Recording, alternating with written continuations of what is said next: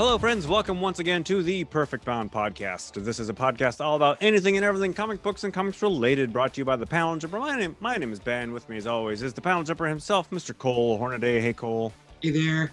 And with us today is the author of Dead End Kids, an award winning book that was out last year. His new book, No Heroine, was released this September from Source Point Press. We're happy to welcome Frank Gogol. Welcome to the show, Frank. Frank. And that's the Hey most guys, how's it going? good. That's that's the most announcery I get at all. All right, so That was good in announcery though. we're I like happy. Yeah, no, I like the timbre of your voice. It was nice. that was So- very good. Yeah, so we actually we actually were going to have you on the show last March, but the uh the pandemic got in the way, so we're happy to have you back. Yeah. Um yeah, so let's just uh let's uh let's start talking about uh you, Frank. Um who are you really? Where'd you How come am What's your background? What originally inspired you to to write and create? Because you have been damn prolific in the last couple of years, and it's kind of astounding. Um, well, that's that's a longer question than I think most people think it's gonna be. Uh, but I'll try to do like a Cliff Notes version. Yeah, I did Um, I did read the uh I did read the uh the bio you have at the end of of grief and you have quite the uh quite the the the tragic backstory, Frank.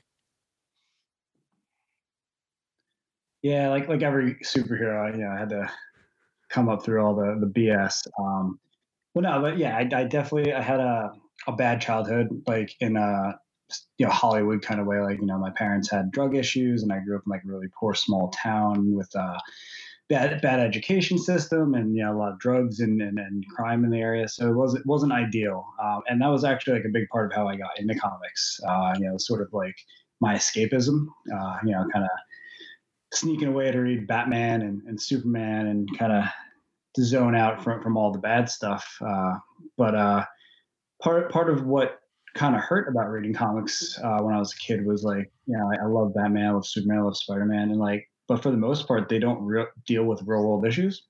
Like, you know, Bruce Wayne's a billionaire. Like, he's just never ever going to be able to be in a story that would would speak to somebody who's had my life experience.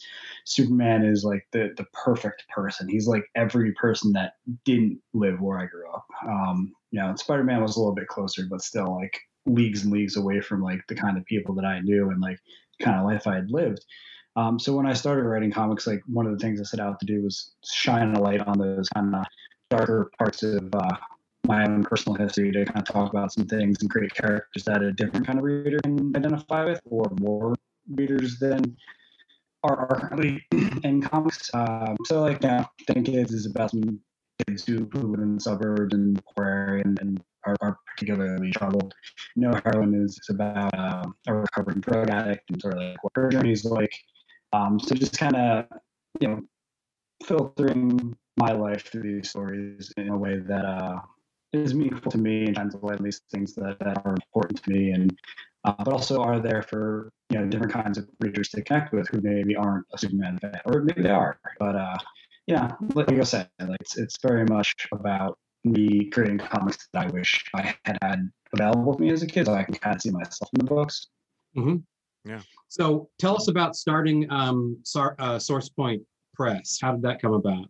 Um, so I got involved with Source Point through my first book, Grief, which I have a prop right here of. Yay, props. Boom. Um, yeah, I like props. Um, but yeah, uh, Grief was my first book. Uh, it came out originally in 2017. Uh, it's a short story collection of all my early work. Uh, it was a Kickstarter at first, and then um, a former Marvel editor, Andy Schmidt, who was my uh, sort of writing mentor uh, when I got started, he actually pitched it on my behalf to Source Point. Um, so like I never, I've never actually pitched a book before, which is kind of weird to say. Um, but yeah, Andy took the book. Andy took the book to Source Point, um, and they picked it up for uh, a joint publishing program between the two companies, Comics Experience, which Andy runs, and uh, Source Point Press. So that's sort of how I got in at SourcePoint. Um, and uh, for anyone who's not familiar with SourcePoint, they're uh, I'd say we can call them a middle-sized publisher now, mid-sized medium. Um, they're doing 10 or 12 books a month through Diamond, uh, real indie vibe. You know, they're they're not willing to they're willing to take chances and do black and white books and one shots and stuff that other publishers have kind of shied away from because they're not necessarily commercial.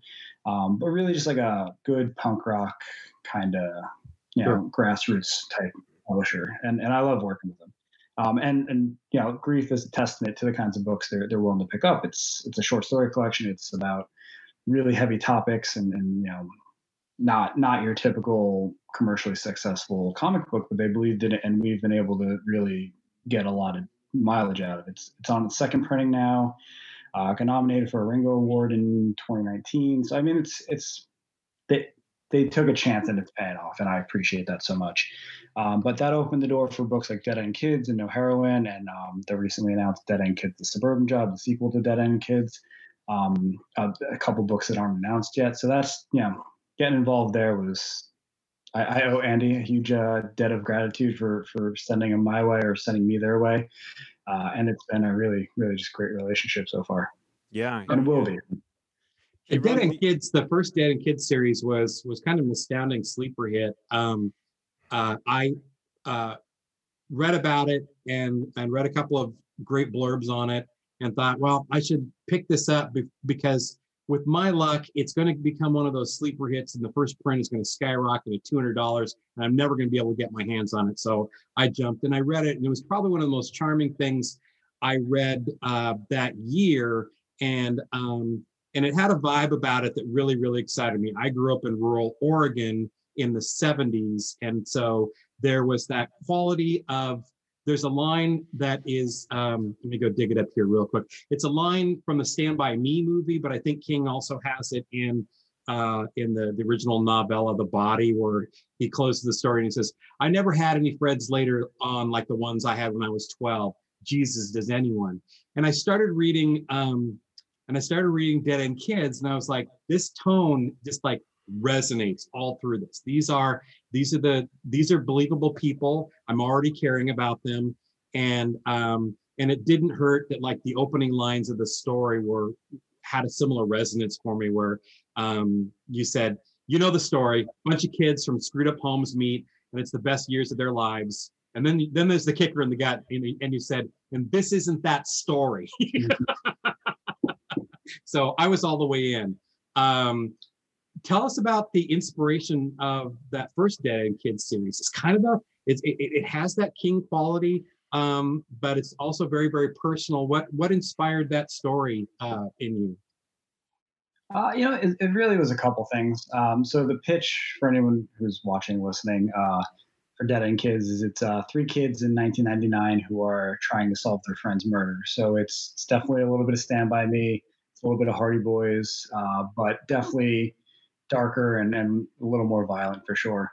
Yeah. Um, and really for me, like it's it's a murder mystery book. Like it's it's a who done it, but like that's so much not the the point of the book for me. The the book really is about sort of exploring these childhood traumas and and how as as kids you, you know no matter when you grew up like we're, we're forced to deal with these situations that are so much bigger than our our emotional capacity and mental capacity to, to handle these things and we still have to sort of find ways to get through and, and grow up and become adults and hope to God that these things don't screw us up for the rest of our lives. Mm-hmm. Um, and and you know, those are the kinds of things that I worried about as a kid because I did grow up in those you know really poor neighborhoods with, with other kids who were going through some really awful stuff. So the kids in the book are based on myself and my friends and, and that connection. Um, and it really is about these kids who all have screwed up home lives, but kind of take care of one another. Um, they, they kind of are, are sounding boards and, and kind of protective blankets for one another. They're not like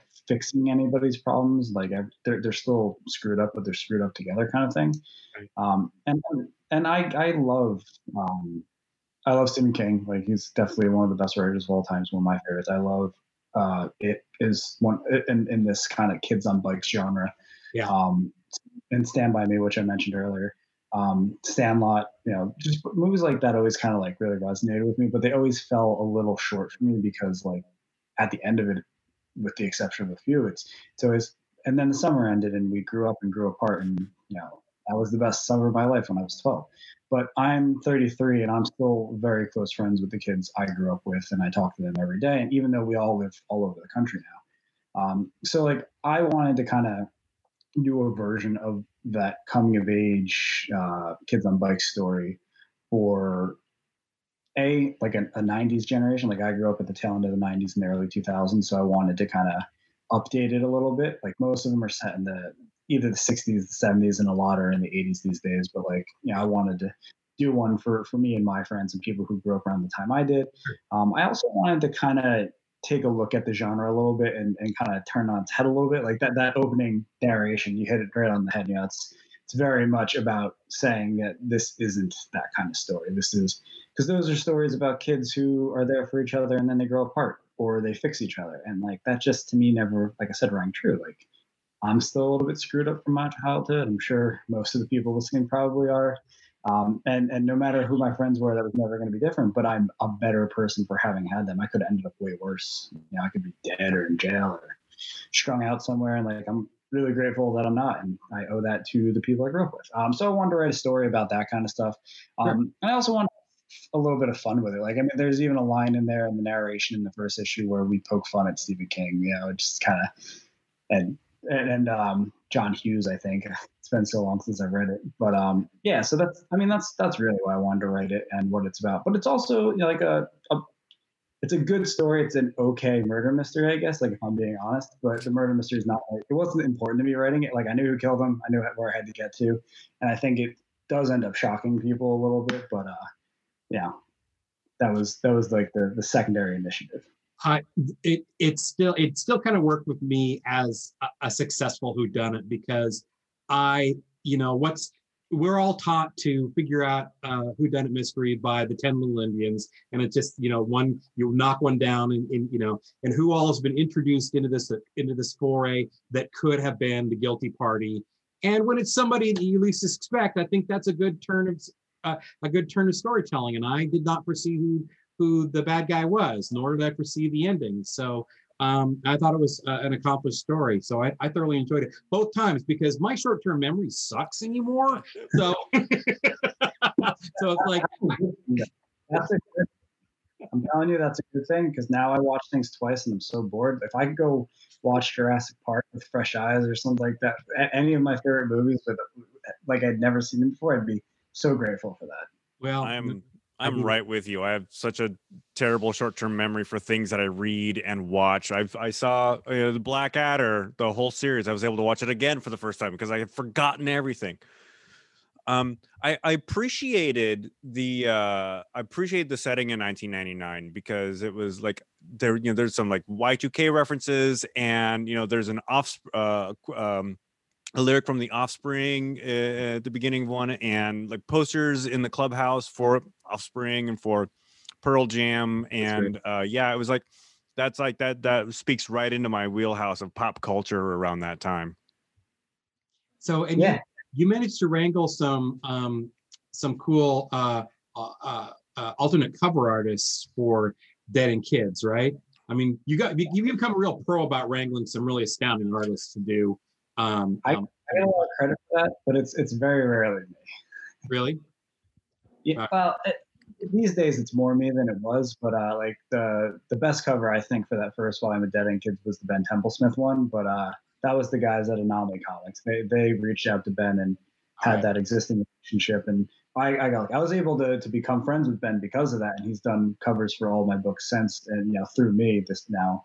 Um, but yeah, I, the, the, retailers have been uh, really supportive of the books and have really kind of like gone all in and got really excellent. I mean, we had Peach Momoko covers for No Heroine this year, and we had that like even before she like got real popular. We had all three of them in the bag, and like it just kind of worked out really well.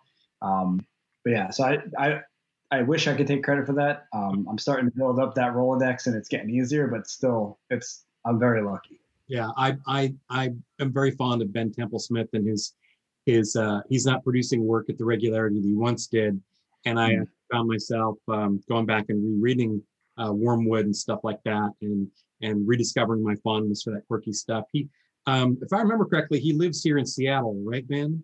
I mean, uh, obviously not a local Seattleite, but I thought he. What's that? I think, I think he might split his time between uh, the Seattle area and the Houston area. I, I, could, I, could, be wrong about that, but uh, I, I, know he does hang out in the Northwest a little bit, though. So, um, moving, uh, let's move uh, to the next phase of the Dead End Kids brand um, and the latest series, which kind of uh, surprised me, didn't have anything to do with our previous characters. Um, this is a so Dead End Kids. Um, uh, uh, oh gosh, and I'm, well, I'm I do not want to. I'm not going to spoil anything, but it would be kind of hard to to continue the story. it's true. Well, that's, that, that's why it ended up the way it was because it just I, I wrote myself into a corner. Let's let's take a step back. All right. Um, so Dead End Kids are to suburban job. There you are. Yes. Uh, I, the camera's flipped, so I don't know which way to go. There we go. Yeah. So that's the cover the, the first issue that's coming out in January. Great. Uh, um, so we've all had the pleasure of reading that one. So yeah, I was a little bit uh, I was a little bit taken aback. It was not even any characters, but I did love the fact that it's still the same brand and it's characters of a similar ilk, but an entirely different story, entirely different context. Can you uh, fill us in on what happens in um, uh, in, in the new one? Sure. Um, so uh, the Dead End Kids of Suburban Job is uh, it is the story of three kids, three teens in 2008 who are the sort of survivors of people who died on or because of 9/11. Um, it's it's a heist book, uh, so it's a different kind of crime genre, genre we're, eh, we're exploring. Uh, we've got three new kids, like you were saying. We've got Tori, who is the daughter of a first responder who died on the scene at Ground Zero on September 12th. We've got Brian, who is the brother of a soldier who's killed in Afghanistan a few years after the matter. And then we've got Amna, who is a young Pakistani woman, a, a young Pakistani American woman, who is sort of living in a world of exacerbated racial tensions in a sort of post 9 11 era. Um, and uh, the, the, book kind of came around, or came about rather, for kind of the weirdest reasons. Um, the first book was like a really wild success in a way that nobody, not even not even me, was was expecting or could have hoped for. And I'm incredibly grateful for that. But uh, if I'm being honest, like the whole experience of having a, a really successful book is kind of exhausting, especially mm-hmm. if you're an indie guy and you don't have like a Marvel or a DC as like a buffer. Like I had retailers reaching out to me every day for almost three months on my personal cell phone, like no no idea how they got like a hold of my contact info or whatever. And like again, I'm, I'm grateful for that, but it's also it's it's really tiring uh, at the time, honestly, it was like kind of terrifying. I did kind of out of the frying pan into the fire kind of thing.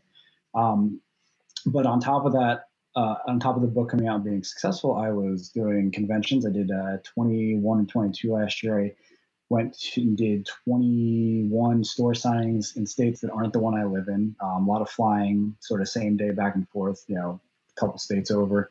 Um, and I got married last year. So uh, amongst all this, I was getting just you know playing wedding and, and it was it was wild.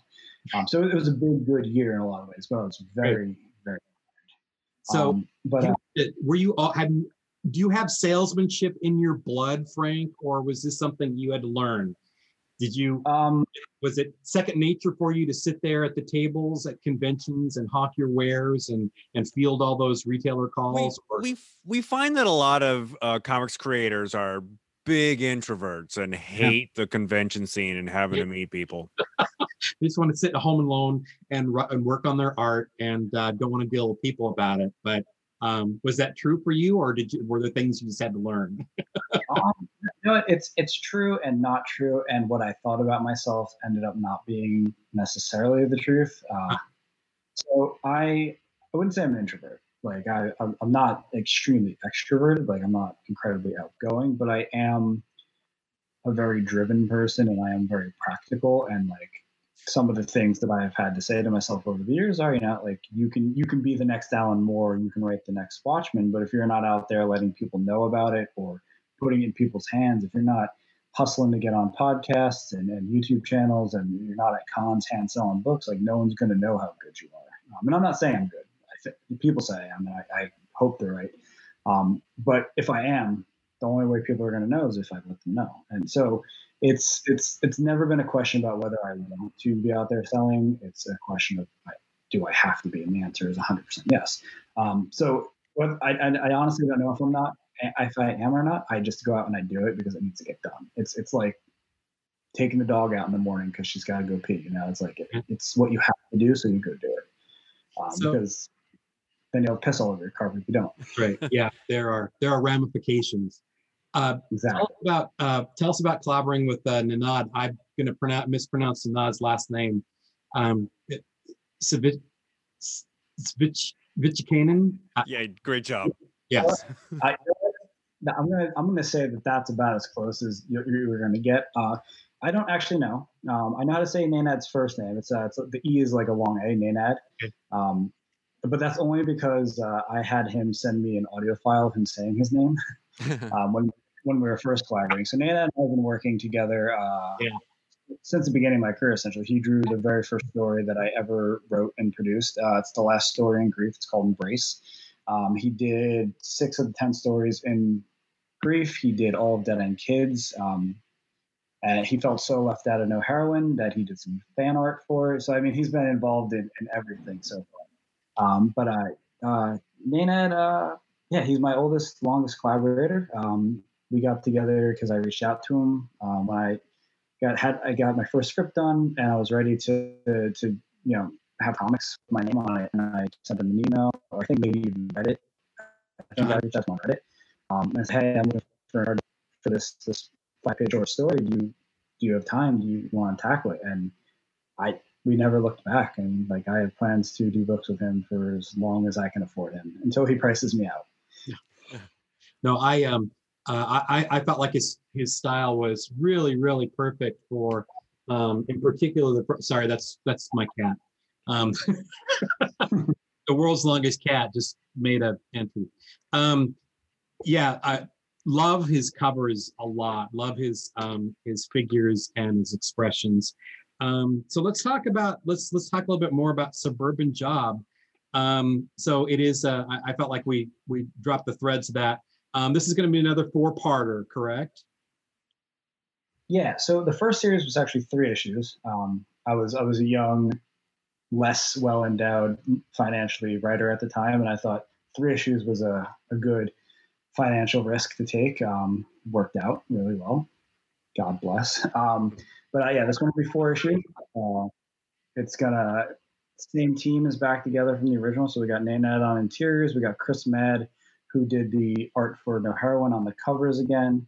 Uh, Sean Rinehart lettering again. Um, me writing. So yeah, the, the weak link, but somebody's got to be it. Um, and uh, yeah, it's gonna run four issues starting in January through April. Great, great.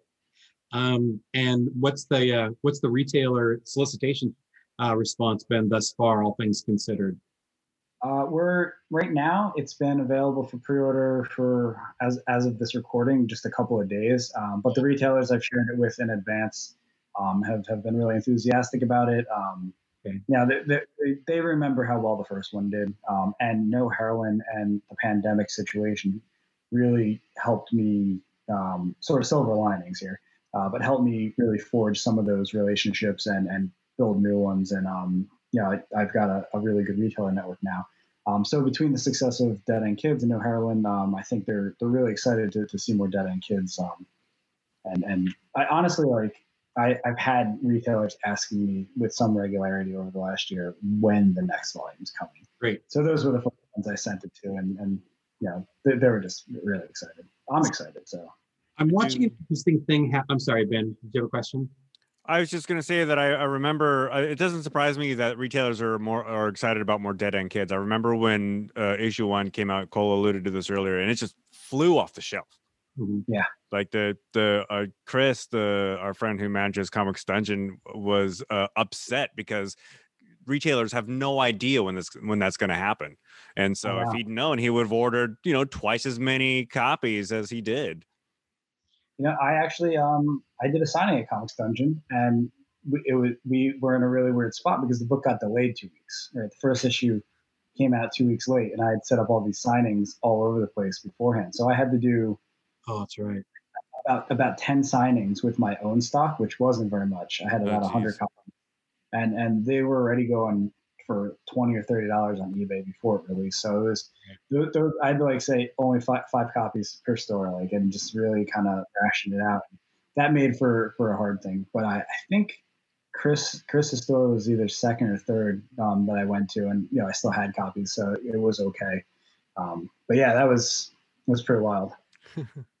so I'm kind of looking at how you're branding the Dead End Kids and kind of comparing it to um, like American Horror Story, where we've got the same brand, um, but it's a different ensemble. Of course, you can't reuse uh, actors in the comics, but um, but uh, it, it, it's a it, it's kind of an umbrella brand, and then thematically things are kind of related in these uh, radically different stories. Um, is is that right? What's your thinking of behind reusing uh, the brand that way or utilizing the brand that way? Um, so really, I, I wrote Dead End Kids as like a one-off. Like I, I told the story I wanted to tell, and it was it was well received. And you know, you kind of you can't always hit a home run or know when you're going to hit a home run. So like you don't want to pigeonhole yourself into a situation where like you're you're writing another one and it might not be as good as the first one. Um, but when the first issue came out, it was really really well received and, and sold really well.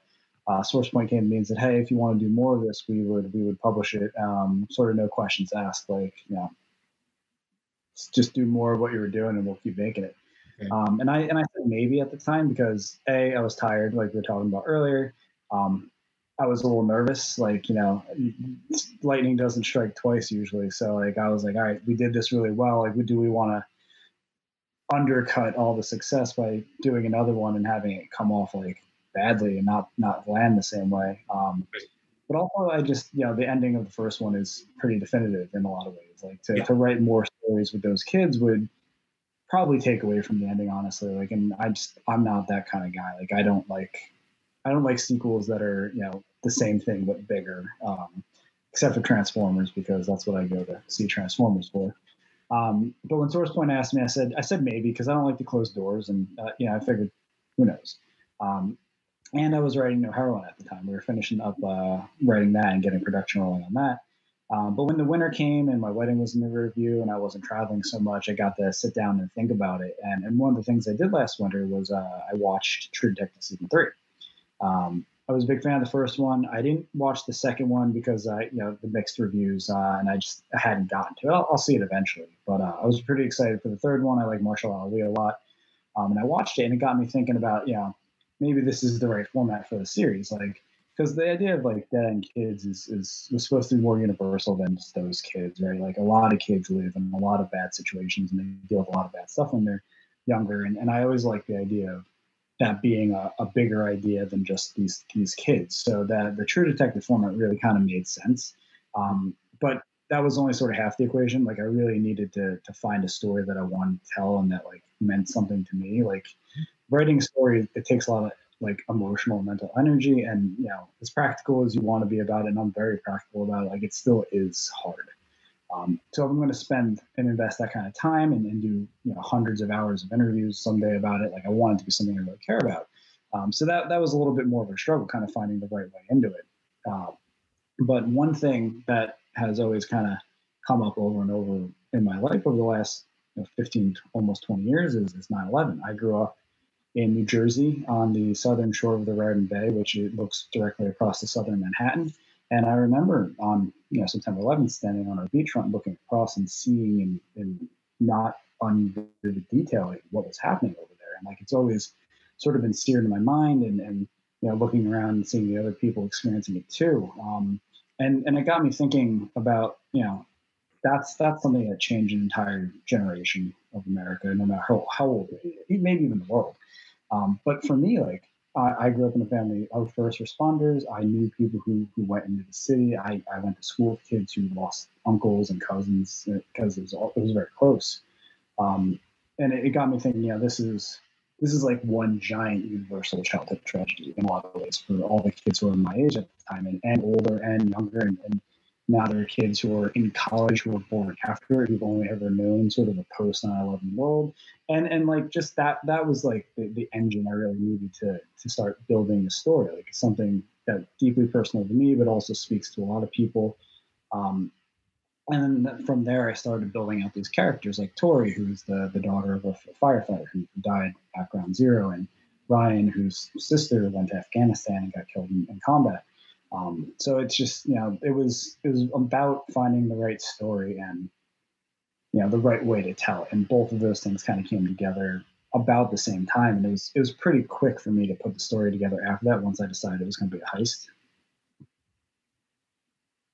Cool. And um, you mentioned that you're already are you already uh, brainstorming um, another series, another Dead End Kids series? And are you I, what genres are you toying with for the next one?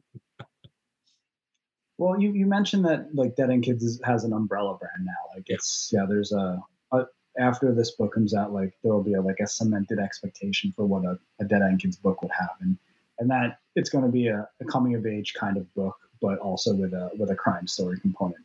Um, so within that framework, I mean, there's there's a ton of opportunity. I, I don't know that there will be a third one. Um, I have ideas for a few more. I know what the last one would be if like we could only tell one more story. I know what that one would be. Mm-hmm. Um, but uh, we're gonna see how how this this book does and, in pre-orders and and you know all the you know kind of reviews and whatnot. And if it if it's good, I mean, I'll keep making them until I don't have the stories anymore. But I'd like to at least do one more. Sure. Well, let's talk about your um, your love of, of, of, horror and the supernatural, and and move on to to No Heroine. Where did that story come from? Uh, so so No Heroine. Um, just a sort of overview for anyone listening who didn't get a chance to read it.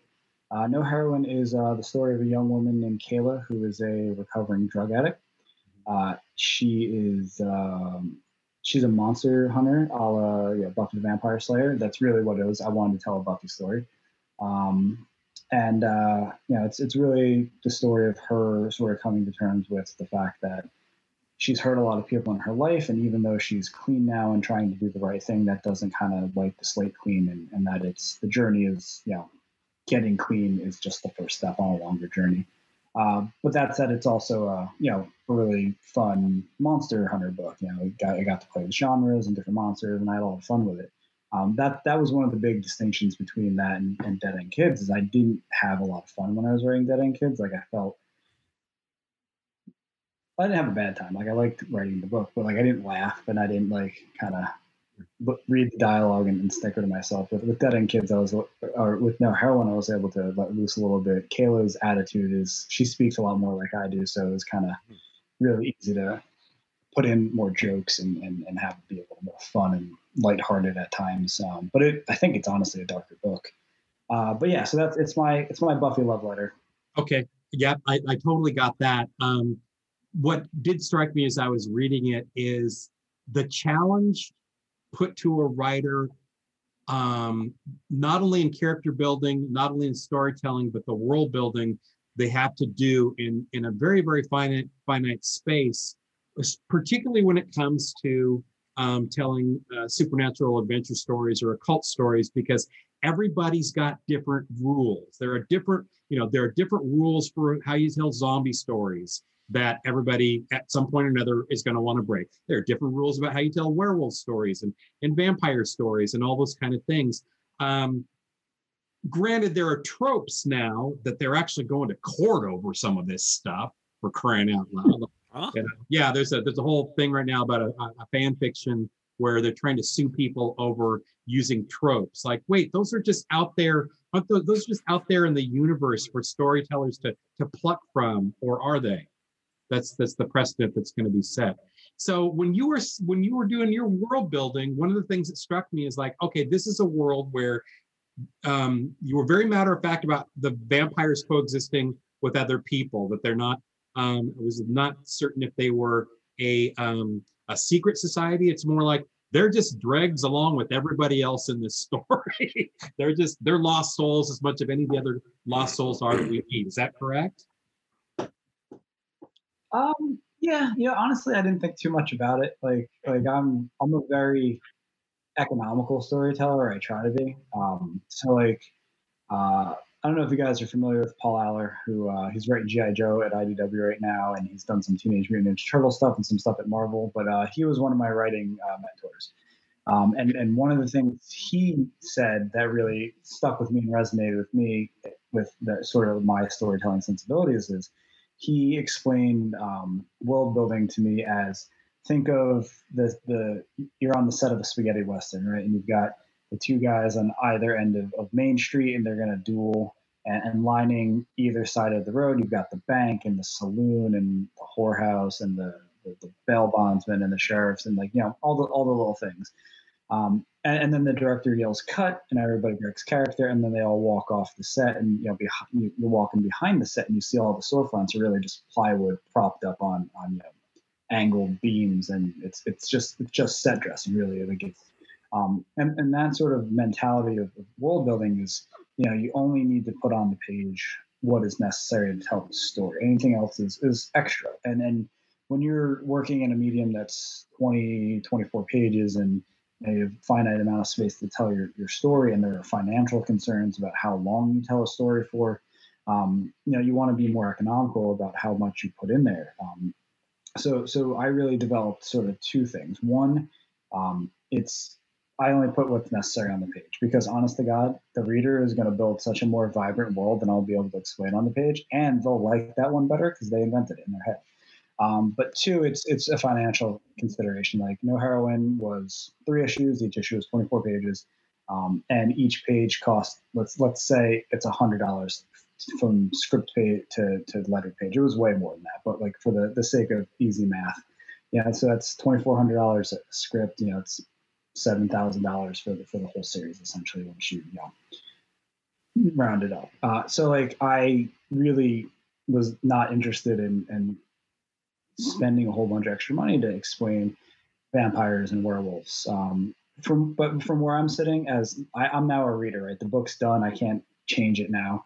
Uh, but where I'm sitting is yeah, they're they're accepted. They're they're a part of the world, but they're kind of it's it's kind of like like imagine the suburbs like you know crime happens everywhere but like some people have a lot of dissonance about it um, not never in their neighborhood kind of thing um, so yeah the vampires werewolves ghouls goblins they, they all exist but it's kind of like an out of sight out of mind um, dissonance thing um, so tell me about uh, tell us about uh, collaborating with chris mad um, what was that like uh, Chris, Chris is a buddy of mine going way back. Um, I moved to San Francisco about three years ago. It'll be three years ago at the end of next month. Um, but prior to that, uh, Chris and I shared a comic shop for probably about five years, um, and uh, and that was all sort of before I had started writing. Um, so I was mildly aware of Chris. Yeah, I knew he did graphic design. I knew he had like designed the logo for the store where we shopped. Um, and he was, uh, I guess, at least a little bit aware that I was doing the comic writing thing, but like it was never something we talked about until until after. Really, um, but I've known for a long time, um, and I love working with Chris. Uh, I always, I started to sort of gather a group of collaborators who I really enjoy working with. Yeah. Um, and now I'm looking for ways to like keep putting them on things. Um, like Chris has done the covers for all the both Dead End Kids series. Uh, he did the interiors for No Heroine. Um, Ahmed Rafid did some of the covers for um, Dead End Kids. He's did the covers for No Heroine. He's doing a one shot with me that's not announced yet. So I, I, just, I like working with people over and over again. And Chris is one of my favorite people to collaborate with because we have that pre-existing relationship. So it's just easier to hop on the phone with him and talk to him. And, and yeah, we've worked enough together where I you know, I, I kind of know what, what he'll deliver, and, and we're on the same page a lot. It's it's it's fantastic. Um, what a, what a lot of people don't ask about is is the colorist Shauna, who's actually Chris's daughter. Um, so that that was yeah, which is just kind of like a fun serendipity. Um, he I, I asked him who he thought would be a good colorist. I like working with artists to color their own work, so that way the the vision can be more whole and and there's fewer people to to like you know manage along in the process. But um, he wanted to work with the colorist and asked him for suggestions, and he he suggested Shauna, and she just was was just knocked it out of the park. She's fantastic, and, and I can't wait to work with her again on something. So, as a writer, Frank, what have you learned? Um, what have you taught yourself through collaborating with numerous artists by this point in your career? Because you've worked with you worked with half a dozen or more. I, I lost count, but but numerous different artists and different uh, uh, vision of how they make your words come to life. But what have you learned as a writer through that process about how you tell stories? I don't know that my storytelling has changed much. Um, for, from from working with people. Like I, I have certain sensibilities that I like in stories that I try to have in my stories. try to write about things that matter. I try to do genre stories where the genre is sort of secondary to the character stuff. Um, I try to do stories that have a little room to breathe with the emotional stuff happening to the characters. Um, none of, I don't think any of that's changed from the first script I've written. It, yeah, I've, I've definitely refined it and I've gotten better portraying those things. Um, but I, my collaborators, uh, I I try to script loosely um, and and pretty pretty economically. Like I don't have a lot of words in my script. I don't over dialogue. I got sort of checks and balances in my script to keep me from writing too many words on the page or from you know being too cluttered with the, the panel descriptions. Um, and that leads me to really direct you know descriptions like Tori talks to the brain right? Like sometimes you don't need to describe every little thing. Like I, I remember seeing the script for one of the issues of Watchmen, and and one panel description from Alan Moore to Dave Gibbons was the whole page. And and, and what I what it, I think ah, I think this is back Watchmen, but Gibbons had to go through with a highlighter, two highlighters. One to, to highlight the characters, and two to highlight the verbs so that way he could know who was doing what. And none of the other stuff really mattered to him because he needed to be able to draw the you know the base of what, what was happening. And that really stuck with me. So like i write really lean descriptions and try to not be too wordy because i want to let chris and, and Nenad, you know have room to, to collaborate on the story not just execute like you know to, to do their vision of it and to you know know better than me what the right camera angle is or you know whether you know this is an upshot, a downshot. Should we be closer? Should we be pulled out or, or on it? Like very rarely do I call out shots and stuff like that unless I'm going for a specific effect.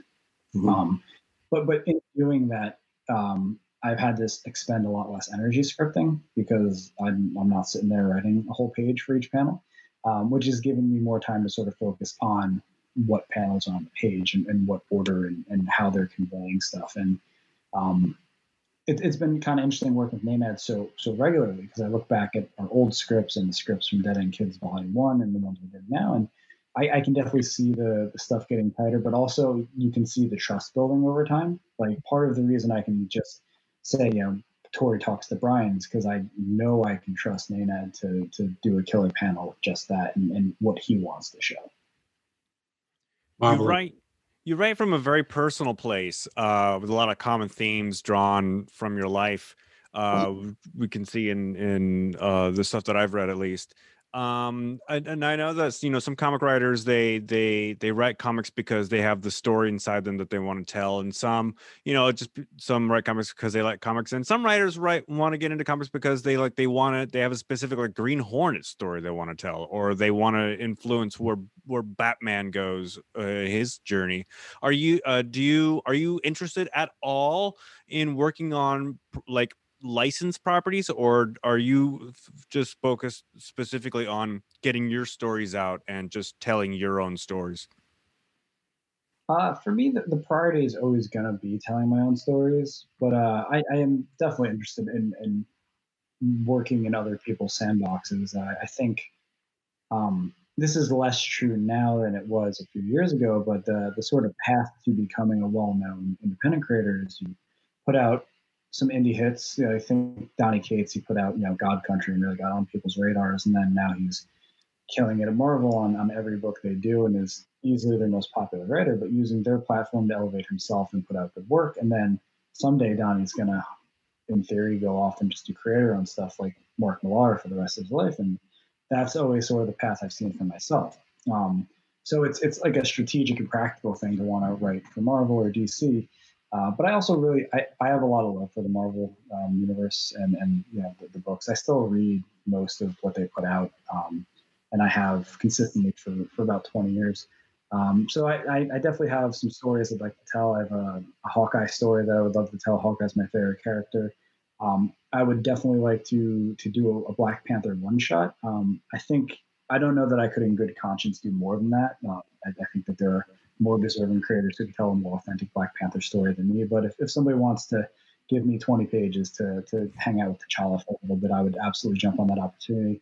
Um, I have a Iron Fist story that I'd love to tell. I feel like Iron Fist is one of the most underutilized and underappreciated characters in the Marvel universe, and he's just ripe for like a Mortal Kombat style story. You know, they, they keep getting close to it and doing kind of a version of it, but I think it's I think it's still on the table. So there's there's some stuff there. I have a Dark Avengers pitch that I'd love to do. It's just like just all the the DC Justice League analogs, but not the ones you're thinking of. So you know, it's like you got Sentry for Superman and Moon Knight for Batman. Like those two right there. That's that's that's a powder keg, right? Like that would be such a good book. And then you throw Namor in for for uh, Aquaman, and it just it just it's I I'm gonna tell that story someday. You wait.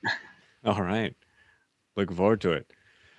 Um, we're coming up on about an hour. Cole, do you have any uh, final questions for Frank? Oh, I don't. I I, had a really uh, good time talking with you, Frank, and I'm sorry it was uh, uh six plus months in the making. Um.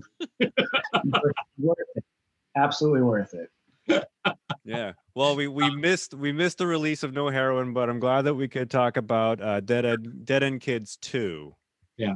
Well, actually, actually, we didn't bring this up yet, though, but we can still talk about no heroine in a, in a way that is pre-ordery. Um, so soliciting next to Dead End Kids, the suburban job number one will be the trade for no heroine. So, oh, great!